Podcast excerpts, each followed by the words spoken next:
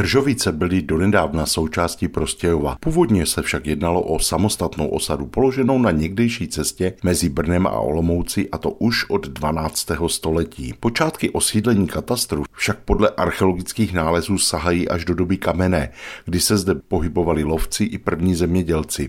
Písemná zmínka o obci pochází z roku 1141, kdy jsou dvě zdejší popluží uváděna jako majetek olomouckého biskupství. V pozdějších letech, zejména ve 14. století, se už vladykové vlastníci jednotlivé úděly v Držovicích v historických materiálech objevují. Jméno obce jazykověci odvozují od vlastního jména Drž či Drža. Legenda však praví, že obec dostala jméno při zločinu, který se měl stát v sousedních Vrahovicích. Jeho pachatel prý byl zadržen, a to právě v sousední obci, a ta tak dostala své jméno od toho, že jej držela pod zámkem. V roce 1368 byl už v Držovicích poplužní dvůr, krčma, tvrz, mlín a rybník. Kromě toho pole, les a ovocné zahrady. O něco později v roce 1398 kupuje obec na čas Ješek Puška z Kunštátu. Ve vlastnictví Heralta z Kunštátu jsou pak Držovice i na konci 15. století, kdy se vesnice stává součástí plumlovských držav. Po konci husických válek, asi kolem roku 1466, zaniká zdejší tvrz. Dodnes nevíme, kde vlastně stála, možná někde kolem Romže. Majitelé obce se pak opět střídali, přestože už ve vesnici nesídlili. Na konci 15. století vlastnila Bohunka z Kravař a Plumlova. Pak byla vesnice v majetku Pernštejnu a na počátku 16. století kanovník Racek Strpenovic, který zde údajně vařil pivo.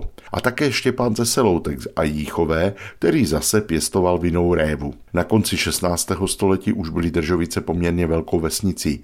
Bylo zde celkem 39 celských rodin, 16 zahradníků a jeden chalupník. Fungovaly zde dva mlýny a také dvě krčmy.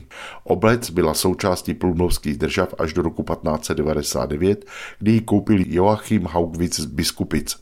Po spojení s Vrahovicemi a Kralicemi vzniklo menší kralické panství, které se pak udrželo až do roku 1848. Obec velmi trpěla za 30 leté války a také za následujících konfliktů. Byl to důsledek její polohy při významné zemské stezce. Ve druhé polovině 17. století zde bylo z původních 58 domů obydleno jen 19. Pusté statky jsou tady nakonec uváděny ještě v 18. století. V roce 1708 byla nad vesnicí postavena půvabná kaple svatého Floriana.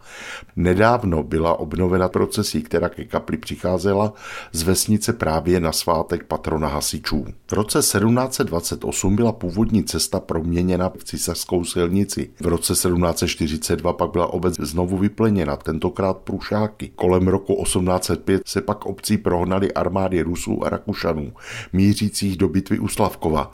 Později se v místním hostinci u císařské cesty konalo francouzsko-rusko-rakouské jednání o rozmístění jednotek a demarkačních linií. Po roce 1848 obec připadla k prostějovskému politickému i soudnímu soudnímu okresu. Už v roce 1870 postavila první jednotřídní školu, která byla rozšířena ve 30. letech 20. století. V roce 1916 pak byla dokončena stavba zdejšího kostela svatého Jana Nepomuckého. Kromě toho v obci najdeme několik křížů a pomníky padlým v první i ve druhé světové válce. Obec měla být Prostějovu připojena právě už po druhé světové válce.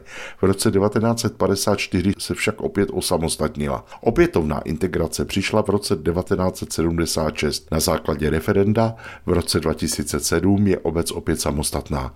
Dnes tady žije kolem 1400 obyvatel. Pohlednici z kraje mezi Pradědem a Hanou, tentokrát z Držovic na Prostějovsku, vám po vlnách Českého rozhlasu Olomouc poslal Mirek Kobza.